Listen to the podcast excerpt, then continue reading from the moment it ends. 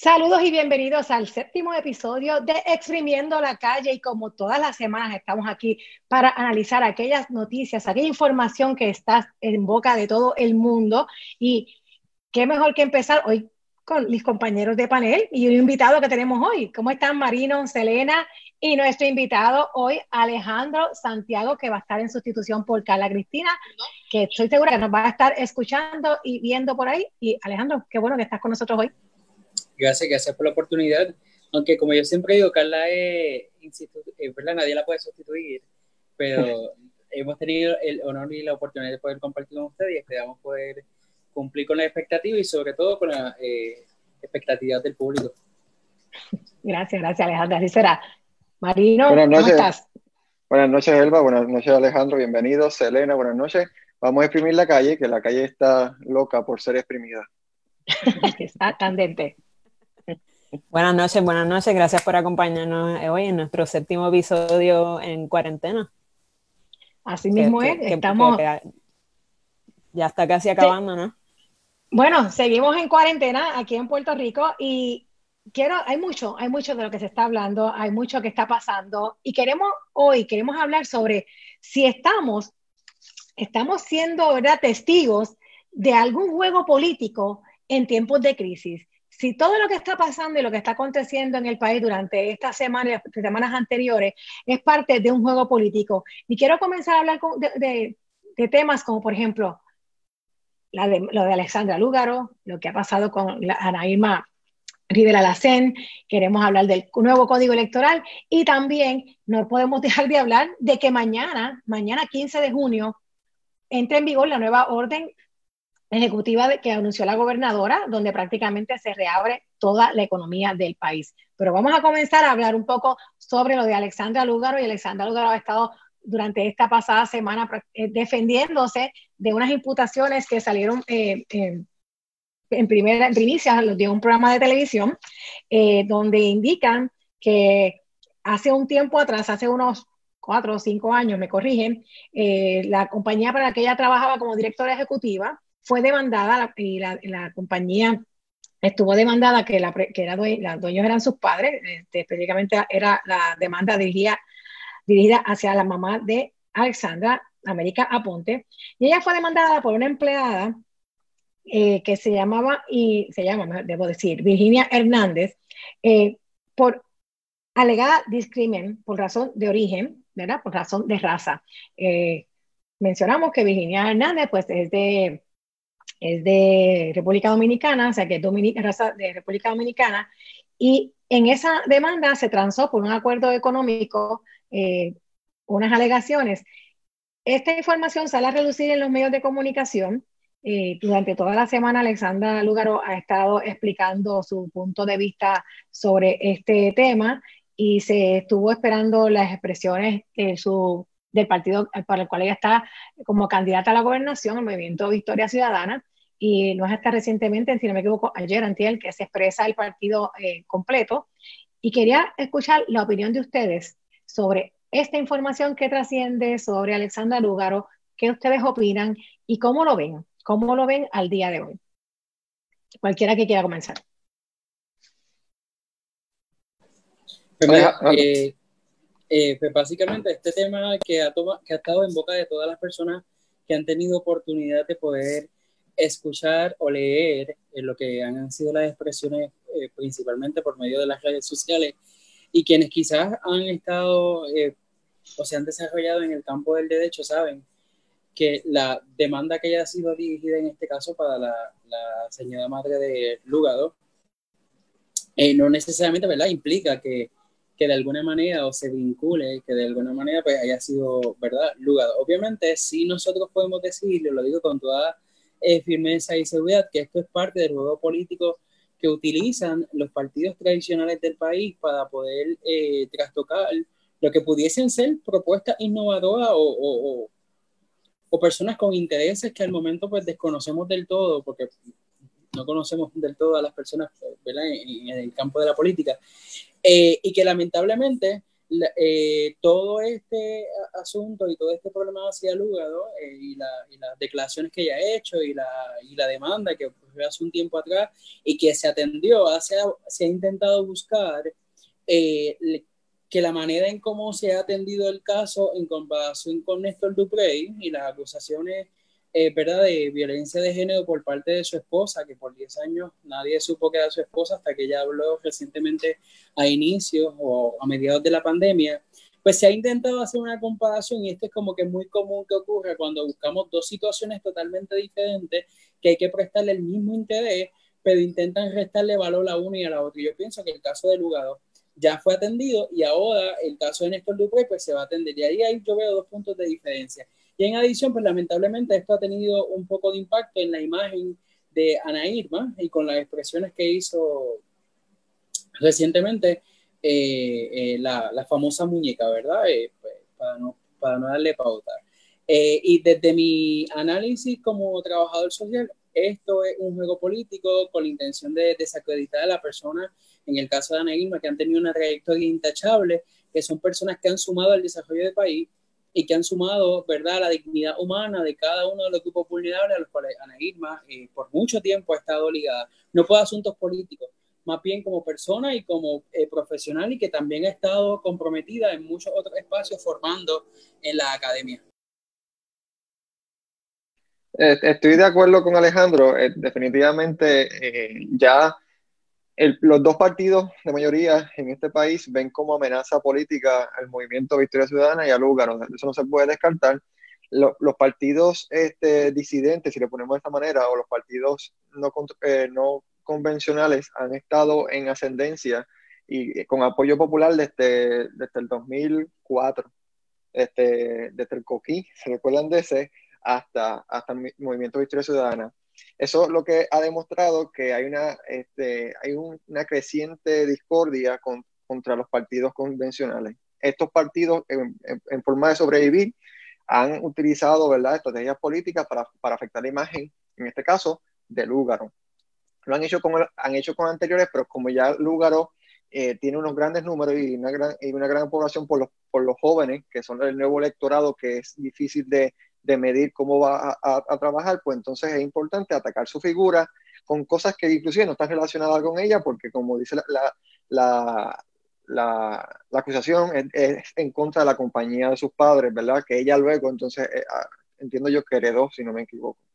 Pues, este, sí, definitivamente hay un juego político. El caso de Néstor Duprey y el caso de Lugaro no, son, no, no se pueden meter, no son iguales. Las circunstancias jurídicas detrás de la de ambos casos son muy diferentes y definitivamente Lugaro no es la perpetradora de, lo, que, de lo que le están acusando políticamente, eso que para nada.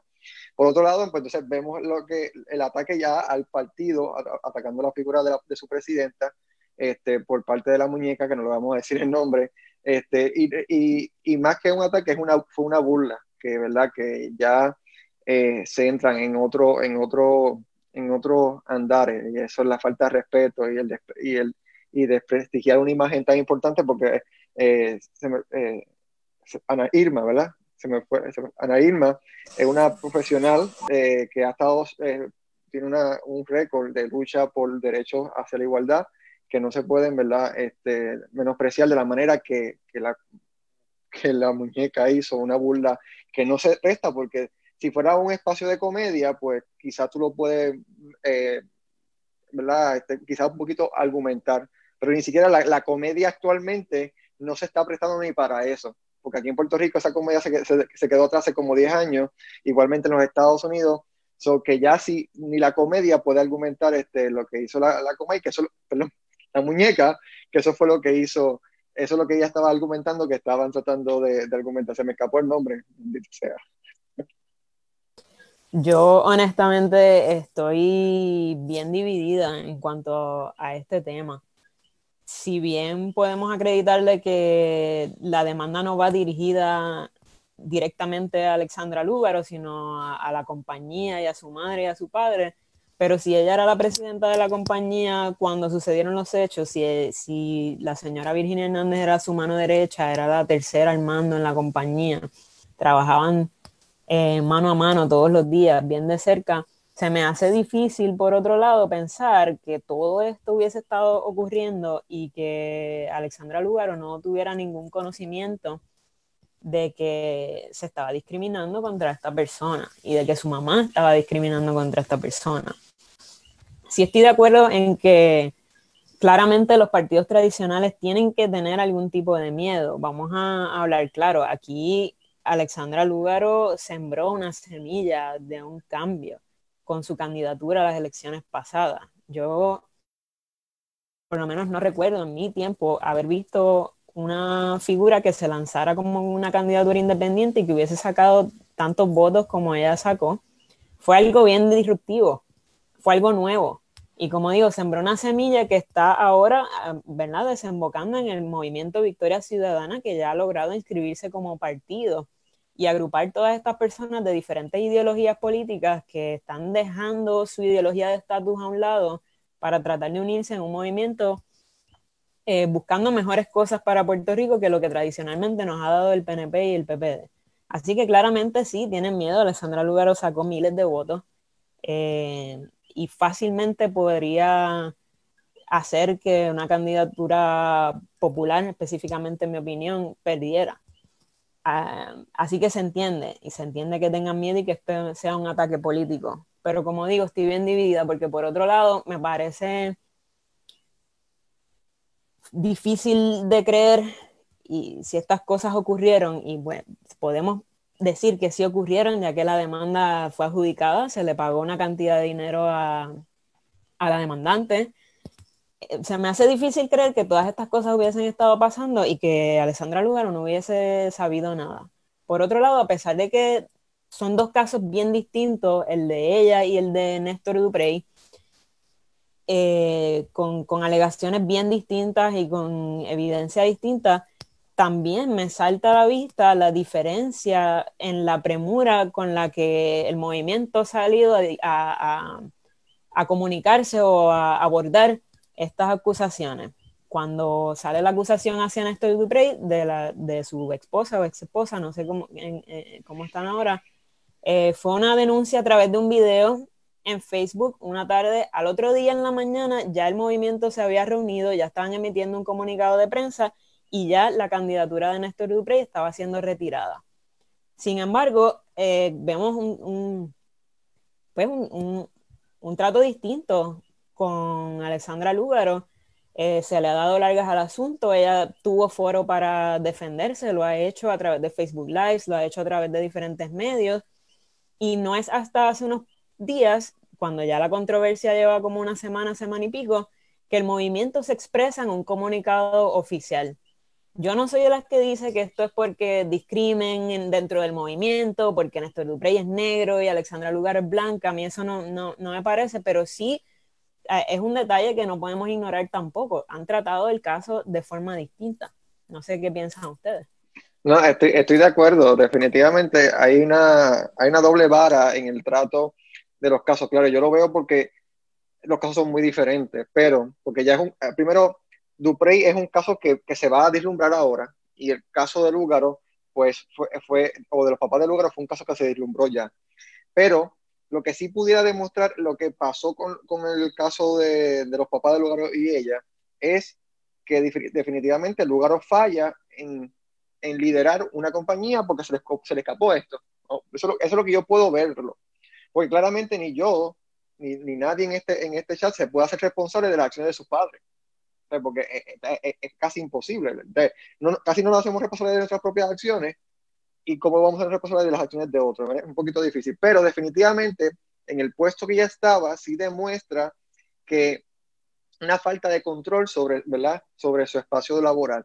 Que eso es algo que se puede ver luego en su gobernancia. Pues esa es la pregunta que tenemos que hacer. Pero eh, los invitamos a que comenten y nos dejen saber si usted está de acuerdo, ¿verdad? Con que Lúgaro, eh, ¿qué, qué opina de esto de Lúgaro? Si, si ella está apta después de esto para gobernar, si se debe retirar su, candidatura y eso.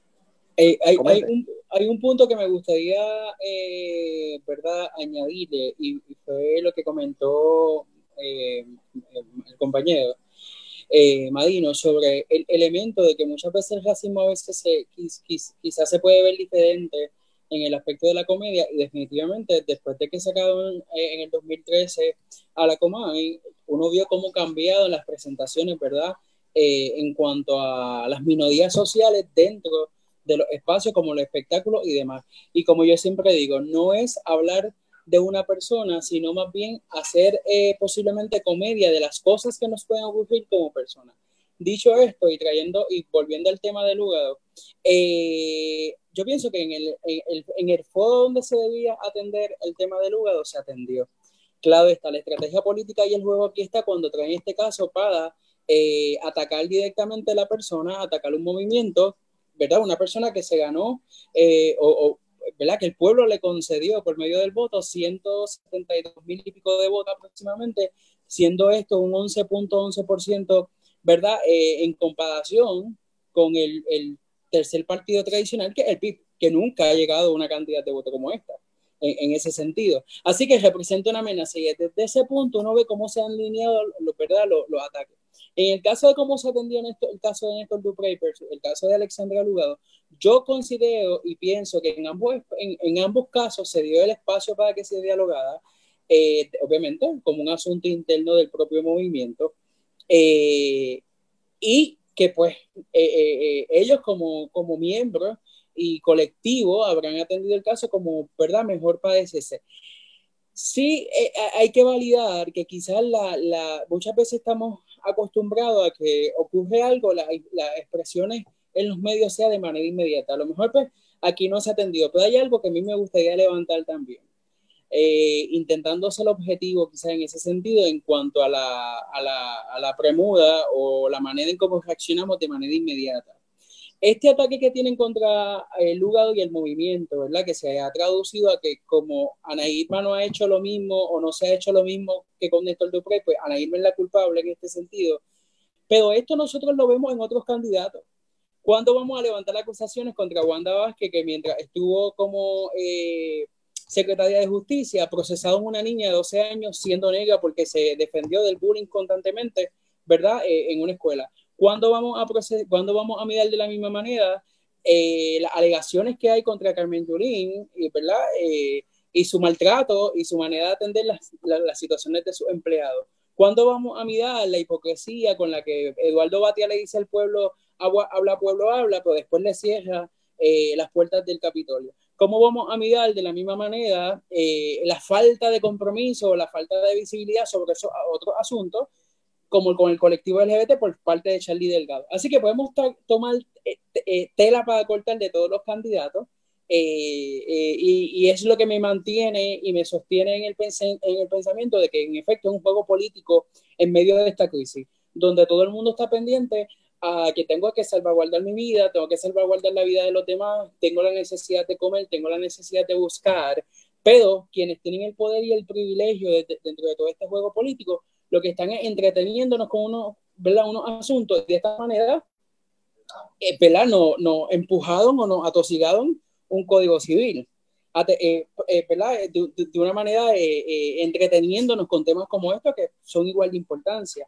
y en definitiva, el juego tradicional político que se convierte en uno muy violento, no debemos de darle oportunidad en ningún espacio y no debe de continuar. Si nosotros queremos como país fomentar un desarrollo diferente, hay que cambiar la mirada en cómo vemos la política. Estoy de acuerdo y, entiendo que por la línea que va es que están utilizando esto para, llamar la atención de nosotros a lo de al, Lúcaro y esta cuestión y que, que aprueben el código electoral por debajo del, ojo público para, Así es. a su beneficio, porque definitivamente el código electoral le beneficia mucho al partido que está en mayoría. Eh, antes de que pasemos al tema, antes de que pasemos a, discutir el tema del código electoral, que es uno de los que queremos tocar este, y discutir un momento, ¿verdad? Durante esta transmisión, eh, les pregunto, eh, ustedes, y ¿verdad? relacionado a lo de Lugaro, porque de lo de Lugaro es que se deriva lo que sale de Ana Irma Rivera Lacén en este programa de televisión, donde se utiliza la figura de de Anaí Malacén por su color, ¿verdad? porque estamos hablando de, del color y por relacionarlo a, la demanda, y, a, y Alessandra Lugaro, ¿verdad? como por su color también, y se hace como una práctica, prácticamente como una parodia, donde se, eh, se hace una parodia como si Ana estuviera hablando a Lúgaro, como si Ana fuera la esclava de Lúgaro. Ok, les pregunto, eh, hay unas peticiones que están saliendo para que se cancele este programa. Eh, no es la primera vez que el programa tiene, es criticado por uh, su discrimen hacia unas poblaciones. Ya en una ocasión este programa estaba en un canal de televisión y la presión del pueblo fue tanta, y sobre todo a los auspiciadores del programa, donde el programa fue cancelado. El programa vuelve nuevo de unos años a estar fuera, a, transmitirse a través de otra emisora. Eh, lamentablemente, yo lo digo de esta manera, ¿verdad? El programa se mantiene porque tiene audiencia, porque un programa que no tiene audiencia, pues los auspiciadores no lo apoyan, pero tiene su audiencia y en el programa pues se está pidiendo de nuevo la eliminación y cancelación del mismo. ¿Cuál es su opinión sobre eh, al respecto? ¿Ustedes están de acuerdo con que el programa se cancele? ¿Ustedes entienden que es parte de la libre expresión? ¿Qué es lo que ustedes este, opinan sobre específicamente ese punto y que es parte del debate de lo que está mencionando Alejandro, de lo que estamos hablando, que es también parte de esta forma de traernos eh, información o controversia para distraer la discusión pública de los temas realmente importantes? Bueno, eh, eh, es un tema que me apasiona porque como trabajador social activista por los derechos humanos voy, voy a atacar adelante, por así decirlo. Cuando nosotros vemos la historia de 1930 hasta el presente, antes existía lo que era la condesa, que era interpretado en ese momento eh, por Milta Silva. Milta Silva es una mujer que sumó a la historia de la, de la eh, música popular tanto en Puerto Rico y en Cuba. Eh, de ahí sale entonces, ¿verdad? Celia Cruz. ¿Y por qué traigo esto? Porque Milta Silva en los años 40, 50, 60, 70, desde que tuvo apariciones, atacó directamente con un personaje como la Condesa, hoy la Comay, a minorías sociales como las comunidades LGBT, las personas negras, y es lo que vemos como resultado desde la tradición de este, de este personaje. Yo pienso que personajes como este y cualquier otra plataforma de los medios que tenga la intención de invalidar y restarle a la dignidad humana no debe tener ningún tipo de espacio ni ningún tipo de foro. Si yo como profesional del trabajo social dedico mucho tiempo para promover el desarrollo del bienestar social de manera colectiva e individual, pero al mismo tiempo le damos oportunidad, le damos oferta y demanda a este tipo de programas, pues mi trabajo y el trabajo de muchas otras personas queda como que eh, para un lado, porque porque el trabajo que ejercemos 24/7 en una boda de entretenimiento lo perdemos.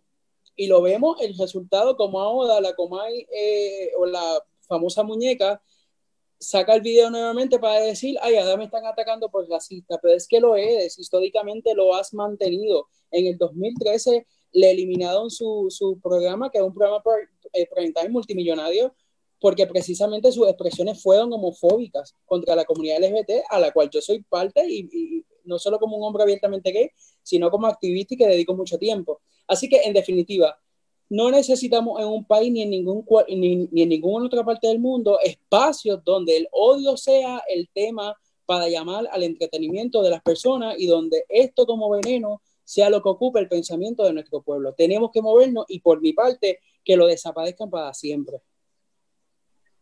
Estoy de acuerdo. Eh, a mí mi debate está en la cuestión de, de la libre expresión porque yo, eh, siempre he creído en la libre expresión y, en los derechos humanos, como, como Alejandro, ¿verdad?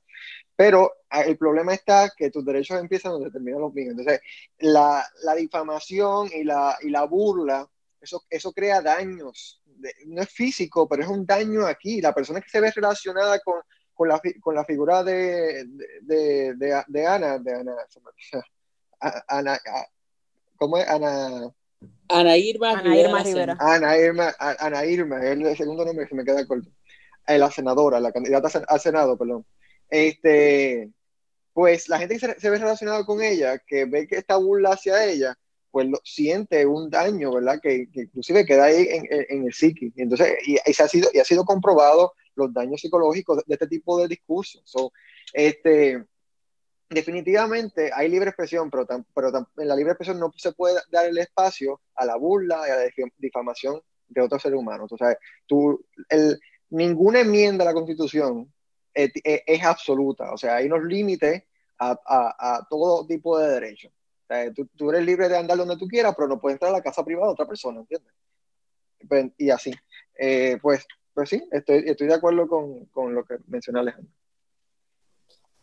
Yo pienso que además, aparte de ser un, programa de chismes, la Comay en los tiempos de antes de que hicieran la primera cancelación, también tenemos que entender que tenía un rol fiscalizador, donde el periodismo investigativo de Puerto Rico estaba fallando, donde los periodistas y los medios tradicionales estaban fallando, ahí se abrió espacio la Comay para divulgar ciertas cosas que no, se estaban, no estaban siendo investigadas.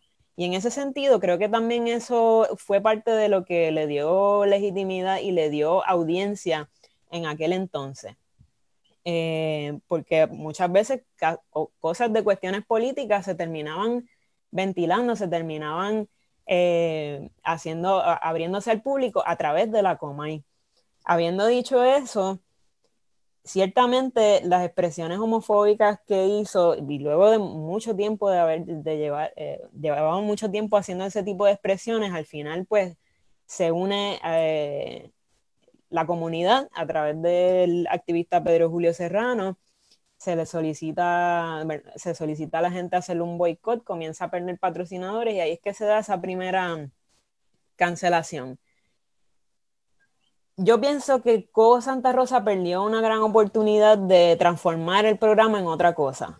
Si hubiese dejado ese tipo de, burla a un lado, si hubiese dejado ese tipo de comentario a un lado, pudo haber tenido la oportunidad de seguir siendo ese ente al que le llegaban bochinches, al que le llegaban tips a través de las líneas, pero que podía ser fiscalizador, que podía hacer un trabajo de semiperiodismo investigativo, aunque tuviera el elemento de comedia o como quieran llamarle, eh, pero pues perdió esa oportunidad, no, no, no sé por qué, honestamente, especialmente ahora mismo donde en Estados Unidos están saliendo miles de personas a la calle, no solo en Estados Unidos, en muchas ciudades del mundo, a defender las vidas negras, apoyar el movimiento Black Lives Matter, a hablar en contra del racismo, donde hay mucha gente blanca que se está dando cuenta de, su racismo interno, de sus sesgos internos, que está reaccionando, que está revaluándose, está tratando de revertir esas conductas y, pues hacer los cambios necesarios para tener una mejor sociedad, justo en este momento que una persona venga a, hacer lo que hizo, Y si no han visto el video, les invito a que lo vean, es realmente horrible. Eh, no sé, no, no, sé en qué cabeza cabe haber hecho eso en este momento. Creo que, que perdió una oportunidad de crecer y de llevar el programa hacia otra dirección. De hecho, quiero, mencionar, quiero mencionar eh, Brenda Mercado que nos estaba viendo, ella dice que no solo la muñeca, sino el animador mediocre que tienen, ¿sabe? Que, que, en otras palabras, la responsabilidad no es solamente del personaje, sino también de, pues, el animador que también le sigue la corriente en este tipo de temática y de, y de palabrería, eh, cuando él pudiera muy bien, ¿verdad?, ser la persona eh, que establezca quizás el, mira, no, este, esto no está bien, pero no, ¿sabe? También se presta para ese tipo, este tipo de, de burla, de burla y de comentario eh, que, discrimen. ¿Y vas a decir algo, Alejandro? sí, lo que pasa es que no podemos pedirle a un palo de, de manzana que no te uva. Lamentablemente, Rocky the Kid, con su personaje como coanimador de este programa, también es parte del problema que nosotros todos los días vamos luchando eh, hacia este, otra persona que es homofóbica, es xenofóbica, es machista, dentro de todas las plataformas radiales en las cuales ha tenido participación, ha atacado directamente a las minorías sociales y a las mujeres particularmente, haciendo chistes día tras día eh, del cuerpo y de la dignidad humana. En Puerto Rico, a diferencia de otras partes del mundo matamos a la gente negra precisamente con estas acciones de Cobo Santa Rosa eh, y todo su, su, ¿verdad? todo su programa. No necesariamente matamos a las personas negras como hicieron en Estados Unidos. Racismo en Puerto Rico lo vivimos de la manera en como lo estamos atendiendo hoy y como lo queremos atacar.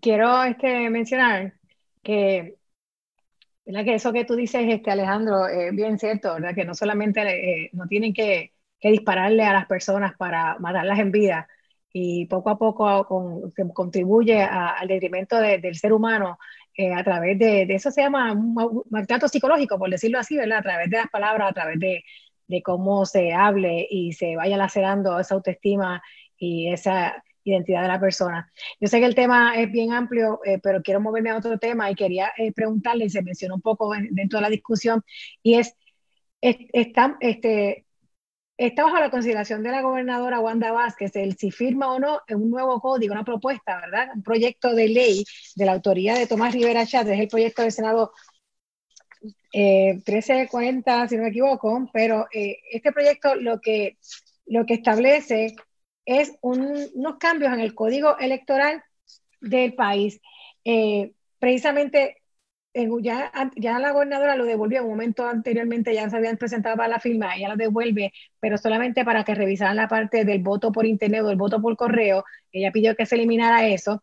Ellos hicieron esa, esa, esa enmienda y está de vuelta a Fortaleza para que la gobernadora lo evalúe para su firma. Este proyecto de ley eh, no cuenta con el aval de ninguno de los partidos políticos, ninguno. O sea, no estamos hablando ni de los partidos tradicionales, ni de los partidos emergentes, ni de los candidatos incluso, ni de los candidatos independientes tampoco. Este, cuenta, está, hay legisladores que se han, que se han expresado en contra e incluso le habían expresado, le habían enviado una carta a la gobernadora firmada por ellos. Esa carta la, enviaron el 18 de mayo, tan reciente, ¿verdad? Menos de, de un mes y estuvo firmada por César Vázquez del Proyecto de Dignidad, por Aníbal José Torres, presidente del PPD, Ana Rivera Dacen, como presidenta del Movimiento de Historia Ciudadana, por Eliezer Molina, que es el candidato a la gobernación independiente, estuvo firmada también por el senador José Vargas Bidot y por el ex candidato a la gobernación Manuel Sidre, eh, despidiéndole un veto a este proyecto por parte de la gobernadora. Hoy sale también una carta este, pública de la, de la exgobernadora Cida María Calderón, donde le pide a la gobernadora Wanda Vázquez, le dice de gobernadora a gobernadora, eh, que no firme el proyecto de ley y esboza las razones por las cuales ella entiende que el proyecto no debe ser firmado. Entre las, este, entre las razones que, da, que, habla la gobernadora, y son prácticamente las razones que también expresan los demás este, partidos y, y, personas que están opuestas a, este nuevo proyecto, es que, entre otras cosas, le daría derecho a las personas que no viven en Puerto Rico a que voten y no necesariamente incluso pueden votar aunque no vivan en Puerto Rico y no tienen ni que tener tan siquiera una tarjeta electoral para, para votar. Esto le abriría las puertas a que las personas que no viven en el país puedan tomar decisiones sobre lo que pasa en el país, pero lo peor de todo para mí, ¿verdad? En base a mi opinión, es que al puertorriqueño para tú poder votar, tú tienes que pasar, y por una junta de inscripción permanente, tú tienes que, demostrar que, que, eres residente de aquí, tú tienes que documentar y obtener una tarjeta de identificación para poder luego ejercer tu derecho al voto. Sin embargo, ellos están proponiendo que eso no, sea, no aplique, que se le abre el voto a, las personas que no viven en el país y que no tengan, la necesidad de ese esa tarjeta electoral. Otra de las cosas que, que están estarían enmendando es el derecho al voter right in. El voter right in es cuando las personas en una columna que hay este, en la papeleta, papeleta que está abierta, pues ahí las personas pueden por votación, por nominación, eso es como una nominación directa de un candidato y ponen el nombre del candidato, pues ellos indican en este en este nuevo proyecto que si la persona, por ejemplo, pusiera Pierluisi, pero no pone Pedro Pierluisi, pues queda ya ese voto es inválido, no se cuenta. ¿Sabe? La persona tendría que poner por nombre y apellido exacto eh, por quién está votando, aunque se sobreentiende que si dicen Pierluisi y el candidato a la gobernación, por ejemplo, fuera a pedir Pierluisi, pues es por Pierluisi porque no hay otro candidato corriendo en ese momento, o si ponen Yulín o si ponen Batia, por decir otro lado, Lúgaro. Eh, eh, también estarían eliminando lo que se considera como pues, voto mixto, porque dice que elimina el derecho del elector a votar por una insignia y por candidatos de otro partido, que eso es lo que se conoce como un voto mixto, cuando usted quizás vota bajo una insignia y luego elige candidatos a otras posiciones de otro partido. Otra cosa que también estarían eliminando con este nuevo código electoral es la, la posibilidad de que el elector eh, pueda marcar votando por la insignia eh, o el retrato de un candidato. O sea, la papeleta tiene como un cuadrante, como un cuadrito donde usted se supone que ponga la X para marcar o el checkmark o como usted, usted lo, lo marque. Si usted hace esa marca fuera de ese cuadrante, pues según este nuevo código electoral, ese voto tampoco cuenta. O sea, estaría invalidando ese voto. Así que, entre otras cosas, también menciono la última para que ustedes puedan opinar, eh, es, por ejemplo, que se ha estado haciendo unos esfuerzos para eh, reclutar el voto de los jóvenes, o sea, para que los jóvenes se involucren en el proceso electoral y se estaba yendo a las escuelas del sistema público, sobre todo, a, las juntas de inscripción permanentes a inscribir jóvenes. Eh, eso estuvo dando por los pasados años y estarían eliminando eso, ¿sabes? Ya no irían a las escuelas, de, las escuelas, no estoy segura si van a también a, a, las escuelas privadas, pero sí dice que del sistema público, pues estarían eliminando ese tipo de, actividad, eh, por lo que los, jóvenes tendrían que estar yendo a las juntas de inscripción permanente, que, que, de hecho, ahora mismo con la situación que estamos pasando, no todas las juntas están este, operando, no todas las juntas están disponibles, lo que le hace un poco más difícil a la ciudadanía en inscribirse para el próximo proceso electoral que se avecina, que son las primarias, que son en agosto 9, y luego de cara a las elecciones generales en noviembre. Así que quiero que me digan qué ustedes piensan sobre este código, quién está a favor, quién está en contra. Marino, digan. Sí, este, el, el, código no es perfecto, pero lo que pasa es que tampoco, igual, igual que el código civil, tampoco es perfecto. Es un código que representa los intereses del partido de mayoría, claramente. Con eso dicho, vale aclarar que el, el, código electoral se cambia en Puerto Rico cada cuatro años. Esta es la primera vez que se hace tan cerca las elecciones, claramente, y un código que afecte a las próximas elecciones también. Yo estaba, yo estaba en contra del código inicialmente con, el, con la problemática de la cuestión esta online, específicamente lo online, porque el voto por correo es algo que se ha utilizado en otras partes del mundo y ha sido efectivo. Específicamente la parte online era lo que no ha sido efectivo en ningún lado. O sea, el voto online ha sido problemático en todas partes del mundo. So, que esa era la parte que a mí me preocupaba mucho. Por otro lado, la cuestión de, la participación de gente fuera de Puerto Rico en las elecciones de Puerto Rico, eso es algo que ya se da.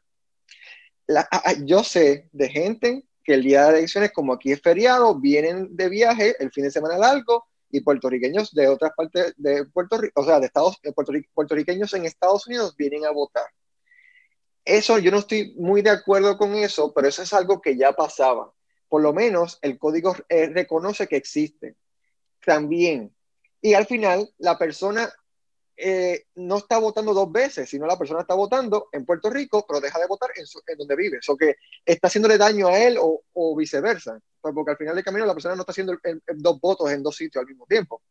Entonces, en la cuestión del ID, yo nunca he estado a favor de, un ID especial, eh, específico para ir a votar. Eso, eso en muchas partes del mundo le dicen que es un tipo de obstrucción a, al voto, específicamente en el sur de los Estados Unidos, a las comunidades afroamericanas con este tipo de ID, se le ha hecho difícil ejercer su voto. Eso es algo que se ha estado procurando en Estados Unidos eliminar ese tipo de ID. A mí me gustó mucho que, que se pueda utilizar cualquier tipo de ID. Tú puedes tener el ID este, eh, eh, de, la comisión o, el, de la licencia, el pasaporte, lo que sea. Por eso es que entonces la ley también dislumbra que no tengamos las actividades que antes teníamos de inscribir a la persona para conseguir el ID, porque si ya tú, tienes, si ya tú puedes este, votar con cualquier ID, pues no, no hace falta que tú tengas que uh, tener una actividad para que la gente tenga que sacar ese ID electoral.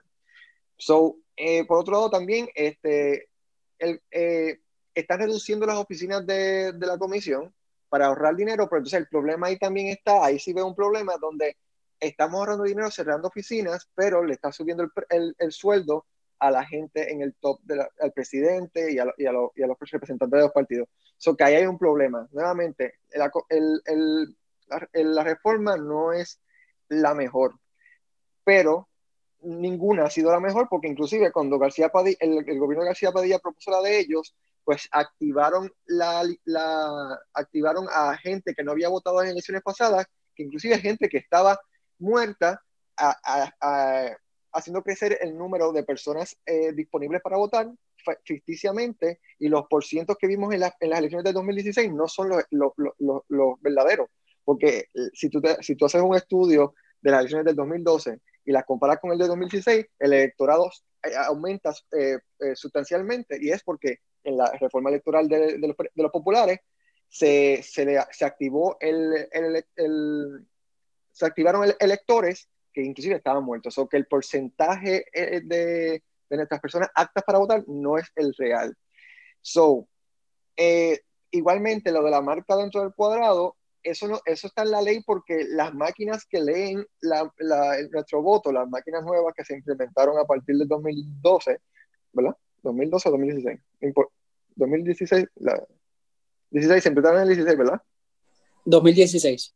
Exacto, las máquinas, pues si tú, si tú te pasas del cuadrito, la máquina no te va a leer el voto. Por eso que yo me recuerdo que estando eh, yendo a votar, que me decían, mira, intenta hacer la X dentro del cuadrito. Por eso es que entonces la ley prohíbe, intenta hacer este eh, ley que tú tengas que hacer la, la, marquita dentro del cuadrado para que, te, para que pueda la máquina leer tu voto precisamente.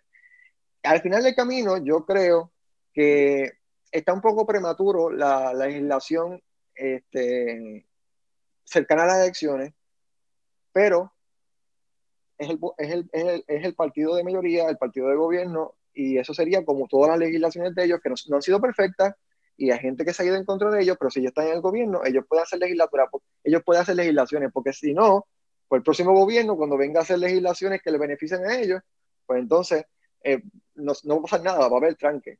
So que en ese sentido, eso es parte, yo lo veo como parte del proceso político, y si tengo que decir que estoy de acuerdo con que la gobernadora lo firme, pues lo, lo digo.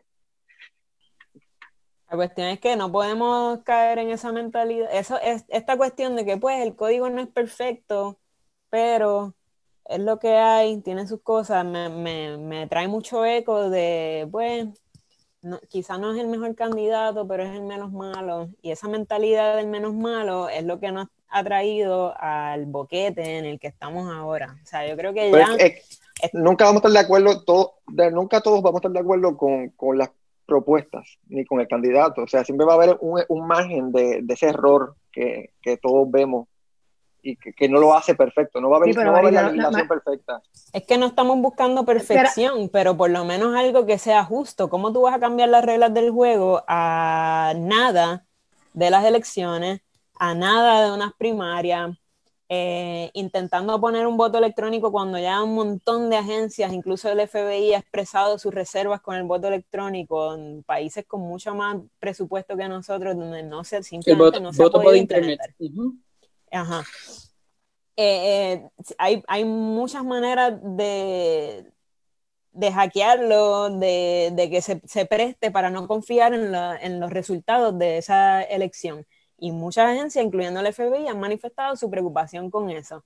En adición, esta cuestión de... Eh, eh, es, es, básicamente un código que le da hegemonía o perpetúa la hegemonía que ya tiene el PNP y que va en contra de los partidos emergentes. Por ejemplo, para que un partido quede inscrito, solamente se van a contabilizar los votos íntegros que reciban, eh, sabiendo que el partido que históricamente ha tenido más resultados de, en, en, esto del voto íntegro, donde la gente va con las vendas en los ojos y va y raja la papeleta, es el PNP. El PNP es el partido que saca más votos íntegros. Entonces le está, le está haciendo más difícil a los partidos emergentes o a los partidos nuevos que, que, que puedan quedar inscritos ya sabemos las trabas que se le hizo al movimiento Victoria Ciudadana para que pudiera, para que pudiera quedar inscrito esta vez. Son, por, por, por, por legislación, por legislación de los populares, porque el, el, código que se le hizo, la, le, le hizo las trabas al movimiento ahora es la legislación que creó el Partido Popular. Entonces, anterior al, al del Partido Popular, el Fortuño había hecho su, su legislación. Lo que pasa es que en este caso se acercó a las elecciones tanto porque las circunstancias, o sea, llegó una nueva gobernadora, lo, lo, la, las crisis que hemos tenido, pues se acercó el, el, el, la, esa legislación que se viene hablando ya hace un año, se acercó al proceso electoral. Es, bueno, a, a, yo, yo, lo veo en ese contexto. Mi, y, y, no, y, no, y, y, ahora que tú mencionas, perdona que te, eh, Alejandro, que quiero tirar esto porque es que si no voy a reventar. Acabas de mencionar algo, ¿sabes? Por como llegó la gobernadora, una gobernadora que ni tan siquiera ha sido electa por el pueblo y es la que va a plasmar su firma, la que va a firmar un código electoral nuevo, una persona que ni tan siquiera fue electa. ¿sabe? También eso hay que tomarlo en consideración más allá de, eh, y quería este, mencionar que, y Selena, yo sé que estabas hablando, pero estamos diciendo que como el Partido Popular lo hizo, el PNP lo puede hacer, aunque ambos estén mal, ¿sabes? Estamos cayendo en eso.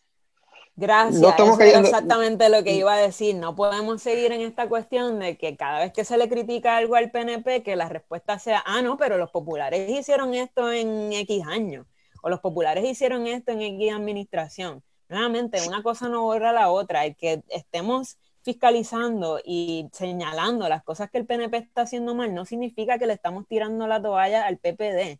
Por mí, los dos son la misma basura. No estamos de acuerdo. Lo que pasa es que los que están liderando esta crítica al código electoral son los populares. Entonces, como que yo lo que estoy tratando de dejar claro aquí es que son unos hipócritas porque ellos son los es todo el mundo, Marino, es todo el mundo, literalmente todo el mundo, excepto el propio PNP, está criticando esto, no son los populares nada más. No es la primera vez que le pasa eso al PNP. Bueno, y, y, podríamos decir que hasta el propio PNP ha tenido su reserva cuando la gobernadora no electa eh, ¿verdad? sometió la consideración de que se eliminara eh, el asunto del voto por Internet. Yo lo veo eh, claramente que el código electoral viene a atender la necesidad del partido en la administración de ganar las elecciones tras lo ocurrido ya hace un año del, del famoso verano 2019. Que no ha ocurrido un verano 2020 por las limitaciones de la pandemia, porque hemos tenido razones justa y necesaria para seguir a la calle y hacerle lo mismo o peor de lo que le hicimos a Wanda Vázquez y al gobierno de Ricardo, bueno, lo que le hicimos a Ricardo Rosselló, hacerse al gobierno de Wanda Vázquez. Ahora bien, hay unas cosas que me preocupan y es el elemento particularmente del Haití. Aunque yo puedo entender que no debe de existir una tarjeta electoral que vamos a utilizar cada cuatro años, sí la tarjeta electoral en cierta manera da un poco de accesibilidad. ¿Por qué? Porque el, que yo le diga al pueblo, no, ahora puedes utilizar cualquier tarjeta, estamos partiendo de la premisa que todo el mundo tiene el capital para poder tener el acceso a una identificación. ¿Por qué? La tarjeta electoral no tiene un costo.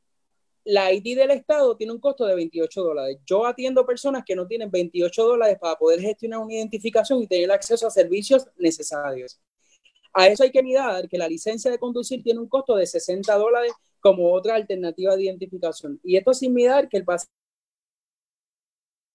150 dólares. Así que este elemento de, económico hay que mirarlo cuando estamos hablando por cuestión de acceso. Así que yo dejaría que la tarjeta electoral sea, eh, se mantenga vigente, que sea la identificación prestada por el Estado, eh, ¿verdad? Para que la persona pueda ejercer su derecho al voto. Porque eh, sé de personas que han hecho, cogen una guagua o el carro personal y hacen giras, pueden hacer excursiones para la las juntas de inscripción y llevan a sus vecinos, a la persona que está sin techo, le educan sobre la importancia del voto, pero ya esto no se podría hacer si hay un costo para tú tener una identificación. Entonces está limitando de alguna manera o poniendo una barrera para que las personas puedan ejercer ese derecho que nadie debe ponerle el tropiezo en el camino. En adición, sí, pero eh, la, legislación no elimina el ID. pero reduce el número de juntas de inscripción permanente y, evita la oportunidad de que, por ejemplo, otras generaciones como estudiantes, mi primera tarjeta electoral ocurrió cuando, por ejemplo, fueron a mi escuela y me permitieron porque yo no tenía transportación. Yo, por ejemplo, vengo de un residencial público, yo no tuve carro, mi familia no tuvo carro hasta mis 13, 15 años. Yo tengo 30, estamos hablando de hace unos 12 años atrás. ¿Cuánta gente aquí, un sistema de transportación que no sirve? Así que limitar eh, no debe ser el discurso dentro de un código electoral y máxime cuando lo está haciendo en un tiempo y un espacio tan corto en medio de una pandemia. Lo estamos discutiendo hace años, pero ¿por qué lo llevamos a votaciones ahora? Porque el propio partido que está en el poder sabe que los partidos eh, tradicionales y los partidos alternativos que se están sumando, de alguna manera le van a restar oportunidad de ganar y, ¿verdad? Considerando lo que ocurrió en el verano, como ya mencioné. Otra cosa que me llama la atención es eliminar la oportunidad de un voto mixto, pero entonces sigue integrando eh, el voto eh, íntegro, ¿verdad? Lo mantiene ese discurso dentro de un nuevo código cuando sabemos que el mismo voto íntegro es el que es más fácil para muchas personas. Doy una marca bajo la insignia o doy una marca bajo el partido, el partido que me enseñó mi familia. Entonces no atendemos la necesidad que nos debe de, eh, que tiene urgencia, debe tener prioridad en cuanto a la política de nuestro país. Votar por una estructura partidista como la salvación no debe ser el discurso de ninguna manera. Y como bien mencionó Marino, decir que venimos a reducir eh, el costo, pero le aumentamos los salarios a quienes presiden las comisiones dentro de los partidos, es otra manera de que este código viene a atender los intereses partidistas, porque sabemos que estas posiciones dentro de las comisiones son las promesas de campaña de los amigos del alma, porque no son, no son posiciones que atienden las necesidades del pueblo, todo lo contrario. Es más el pueblo, porque si tú me dijeses a mí que yo voy a eliminar la Junta de Inscripción porque es que ese presupuesto yo lo voy a asignar para atenderle el hambre en Puerto Rico, mejorar la calidad de la educación del país, darle acceso a oportunidades de vivienda a la gente. Yo estaría totalmente de acuerdo, pero ese código lo que hace es de una u otra forma eh, eh, estorbar el desarrollo político y el desarrollo de nosotros como personas en nuestro país. Así que para nada aporta a la discusión de las necesidades que tenemos como pueblo. Así que, además está decir que por mí, que no, que no voten por él. No, pero que la yo no lo firmaría, pero si la gobernadora lo, lo firma, yo no lo firmaría, pero si la gobernadora lo firma, eso fue lo que yo dije, que la gobernadora lo firme, pues es una... Es una, es una ahora, te, ahora te estás retractando. No me, no me estoy retractando, estoy hablando, yo dije que lo debería firmar. ¿Pues sabes para qué? Para que no de perder. Para que pero es que, perder. claro, ella, eh, si ella lo firma, lo que quiere intentar es asegurar lo que ella dijo en un momento, que ella no es política pues claro, hemos visto que ella ha resultado ser la política más entusiasta y más lista en, los últimos años de la política moderna. ¿Por qué? Porque está utilizando, y este es otro tema que vamos a hablar ahora, está utilizando la crisis humanitaria que estamos viviendo. Y digo crisis humanitaria porque afecta, por ejemplo, el hambre en nuestro país, que es la pandemia, eh, el acceso a un salario. Eh, ella lo está utilizando para ella salir a los espacios empobrecidos a hacer campaña política. Mientras tanto, da en un cine, en la sala de un cine, bajo aire acondicionado, sí quiere atender anuncios sobre las enmiendas que quiere hacer a la orden ejecutiva. Pero eso no lo hizo con la gente de Canóvana, que los tuvo que hacer las, muchas largas filas por hora para recibir una caja de alimentos. ¿Por qué no alquiló el centro de convenciones? ¿O por qué no alquiló la sala de un cine para, dentro de un proceso tan perturbador como puede ser estar bajo el sol con hambre para recibir una caja por manos de una mujer que aquí ¿verdad? hay otro elemento de, la interseccionalidad de una mujer con poder económico, poder académico, poder eh, eh, legal como gobernadora y, sobre todo como una mujer blanca, atendiendo las necesidades de un pueblo empobrecido y de un pueblo que eh, comúnmente o históricamente sabemos que la población visiblemente negra es mayor. Así que esas imágenes que se utilizan dentro de la política, para mí también son importantes atenderlas. Bueno, ya que, ya que Alejandro lo menciona, tenemos poco tiempo, ¿verdad? Porque lo hemos extendido en otros temas, pero sí quisiera este, que me mencionen rapidito. Eh, sabemos que mañana, 15 de junio, eh, entra en vigor la nueva orden ejecutiva firmada por la gobernadora, donde prácticamente abre eh, todos los sectores económicos, mueve el toque de queda a la, de 7 a 10 de la noche. Ya mencionó Alejandro, el anuncio lo hizo dentro de unas salas de cine. y yo quería eh, preguntarle a ustedes, ¿creen ustedes que realmente ya la crisis pasó? ¿Cuál es la percepción general? ¿Cuál es? ¿El pueblo realmente entiende que, que las medidas todas eh, están tomadas, que no va a pasar nada? La apertura se da eh, tomando todos los cuidados, ¿verdad? Y todas las, las medidas de prevención de contagio necesarias, o más bien es por, volvemos a lo mismo, por una ventajería política, un interés político. Rapidito, lo menos rapidito. que puedan, que nos tenemos que ir ya. Vamos rapidito. Este, definitivamente sí, ella está reaccionando ante unas presiones políticas y para su beneficio electoral. Eso lo demuestra con, el, con, el, con mantener el toque de queda, porque entonces si tú vas a abrir la economía, entonces ¿para qué el toque de queda? No, no sé, porque ¿qué hace? El, el, el, coronavirus no le gusta la noche y como que es un vampiro y, no sé, no entiendo este, un hombre lobo y sale a la luna. El punto es que eh, hay unos intereses políticos detrás de esto. Definitivamente la crisis no se ha acabado. Lo que pasa es que sí fue efectivo ser, encerrarnos para que no se propagara tanto como se, se, se podía propagar y los focos se han reducido, los focos de, los, focos de contagio, definitivamente. Entonces, si, si aquí no ha llegado nadie con el virus, pues la gente que tenía el virus aquí, pues entonces ya, ya lo estamos pudiendo este, encontrar y hemos visto que se ha mantenido, pero ¿verdad? No es, no aumento, sino se ha mantenido el, los contagios. So, eh, fue efectivo lo que, el, cierre, pero no significa que ya estamos para volver a la normalidad, porque como hemos hablado en este programa, no se puede volver a la normalidad, porque la normalidad lo que puede llevar es a otra ola. y ya históricamente la, la fiebre española tuvo una segunda ola, la H1N1 tuvo una este, segunda ola, la mayoría de las pandemias en la historia de la humanidad han tenido segunda ola, inclusive hasta la peste, hasta la peste negra. So, sí, eh, me parece que está siendo empujada por intereses políticos y eso no es para el bienestar del pueblo. Las propias guías de la Casa Blanca para la reapertura de la economía en los estados establecen que el estado o el territorio también debe tener 14 días consecutivos donde los casos vayan bajando.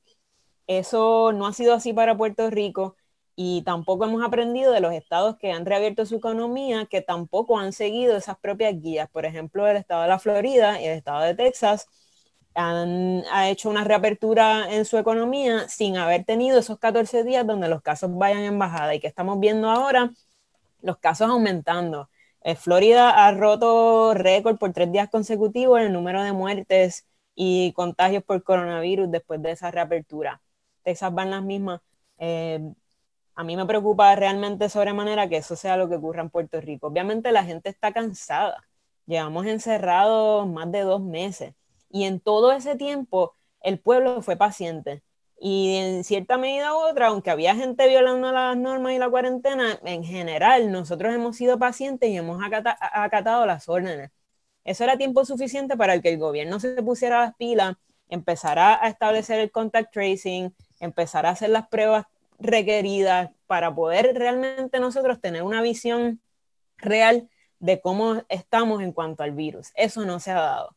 Así que, en mi opinión, claramente esto responde a intereses económicos. Para mí no es casualidad que el, el autocinema, eh, si no me equivoco, está en Arecibo, no recuerdo, haya demandado a la gobernadora. Sí, de adhesivo, de adhesivo. Sí, Ah, pues ellos, ah, para mí no es casualidad que ellos hayan demandado a la gobernadora precisamente por esta cuestión del toque de queda mientras se iban reabriendo otros espacios y que al otro día eh, ella estuviera dando su nueva conferencia de prensa en la competencia, que es Caribbean Cinema, que tiene un monopolio en los cines de este país, eh, para dar las noticias de esta reapertura que no, no, no es para nada escalonada. O sea, de repente, ok, todo puede abrir todos los días, realmente lo único que permanece es un toque de queda que ahora eh, es hasta las 10 y no a las 7, pero que realmente abre todo, como si tuviéramos todos los datos del mundo, como si estuviéramos claros, como si aquí los casos hubiesen estado bajando consistentemente por 14 días, eso no ha ocurrido. Así que en mi opinión, al igual que mencionó Marino, esto responde totalmente a intereses económicos que están empujando esta reapertura porque están perdiendo dinero y, y me preocupa, me preocupa que, que, vayamos a ver una segunda ola en el otoño o en el invierno, en diciembre, que es cuando históricamente también tenemos brotes de influenza. Definitivamente que esta nueva orden ejecutiva o la enmienda de la, de la enmienda de la enmienda de la enmienda de lo que fue la orden originalmente nos sigue poniendo vulnerable a los que ya de alguna manera estamos vulnerables, que somos el pueblo. Eh, porque mientras los que viven del gabán y la corbata o de la falda y la chaqueta pues están aislados con todos los cuidados necesarios, nosotros pues de alguna manera nos seguimos sometiendo a las migajas que el gobierno les da al pueblo. Un gobierno que no ha atendido elementos tan importantes como es el asunto de la salud eh, mental o elementos sobre, eh, vamos, psicosocial, desde una perspectiva psicosocial, donde no tenemos todavía un equipo de trabajo alineado para atender las necesidades sociales que ha traído, ¿verdad?, todo este asunto del coronavirus y la epidemia. Ahora bien, la apertura de esto, eh, de, de la economía de manera general, pone es como mofarte de alguien que estuvo cumpliendo con lo que tú le dijiste que tenías que hacer, porque a, partir del, del, de, mañana, de mañana lunes puede activarse el turismo, puede activarse la economía general, no solo hasta las 10 que las personas pueden estar, eh, ¿verdad?, eh, de alguna forma compartiendo con la, con, la comunidad y sus demás familiares. Eh, pero al mismo tiempo otras agencias de gobierno no van a estar abiertas para prestar y facilitar los servicios a las personas porque quienes únicamente tienen que trabajar son en las agencias de gobierno eh, puestos o posiciones de confianza. que muchas veces sabemos que no son los que manejan la, ¿verdad? O mueven la, agencia. Así que desde la perspectiva y como yo lo veo, este nuevo código lo que va a permitir, este, debo decir, esta nueva orden ejecutiva lo que va a permitir es que quienes de alguna manera tuvimos el privilegio de no contagiarnos o que quizás nos contagiamos y no lo subimos y hemos atacado el virus, eh, podamos estar expuestos y que lo que en tres o dos meses atrás evitamos lo podamos propagar ahora eh, y simplemente, pues, esto pues puede tener una segunda parte. Hay un chiste que está corriendo en las redes sociales sobre el Jumanji. Si en Puerto Rico estamos en el nivel 6, pues yo pienso que vamos a abrir un nivel 7 con este asunto de la orden ejecutiva. Y recuerden que el propio secretario de salud lo dijo. Él dijo que va a ir con su familia al cine a partir de septiembre y octubre. Si él el que se supone que esté llamado a atender la necesidad y salvaguardar la salud de un pueblo y él está considerando visitar los cines en octubre porque abrir los cines, ¿verdad? Tan reciente como eh, mañana que van a tener la apertura y reconocemos, ¿verdad? Que son oportunidades de empleo para atender otras necesidades, pero no creo que lo estamos trabajando de la manera más correcta. Bueno, pues en definitiva, eh, todos tenemos nuestras preocupaciones. Lo que le podemos pedir a, ¿verdad? al público que nos está escuchando y al pueblo en general es que se cuide, que, que usted tome todas las medidas de precaución.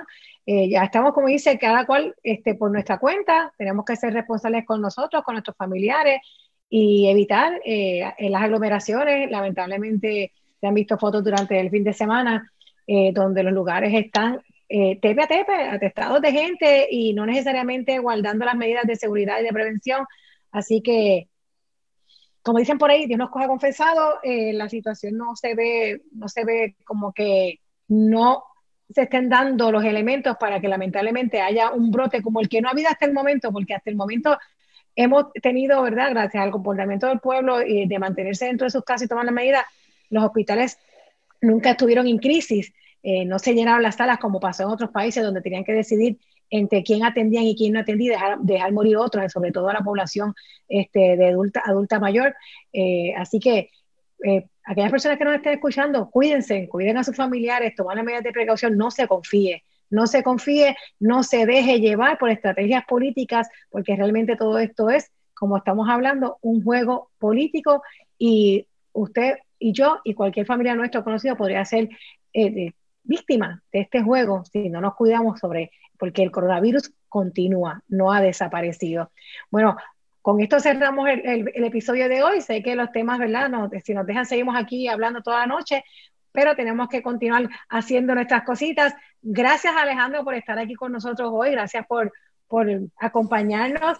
Eh, de verdad que, que, pues, Carla, ya sabes, Alejandro te puede sustituir las veces que, que no te, o, nos puede sustituir a cualquiera de nosotros el día que no podamos estar. Así que qué bueno que estuviste con nosotros. Me gustó mucho tu intervención. Selena, gracias siempre por estar aquí también con nosotros acompañando y discutiendo y exprimiendo la calle. Y Marino, ¿qué tienes que decirle? Porque tienes que decir algo importante a nuestra audiencia.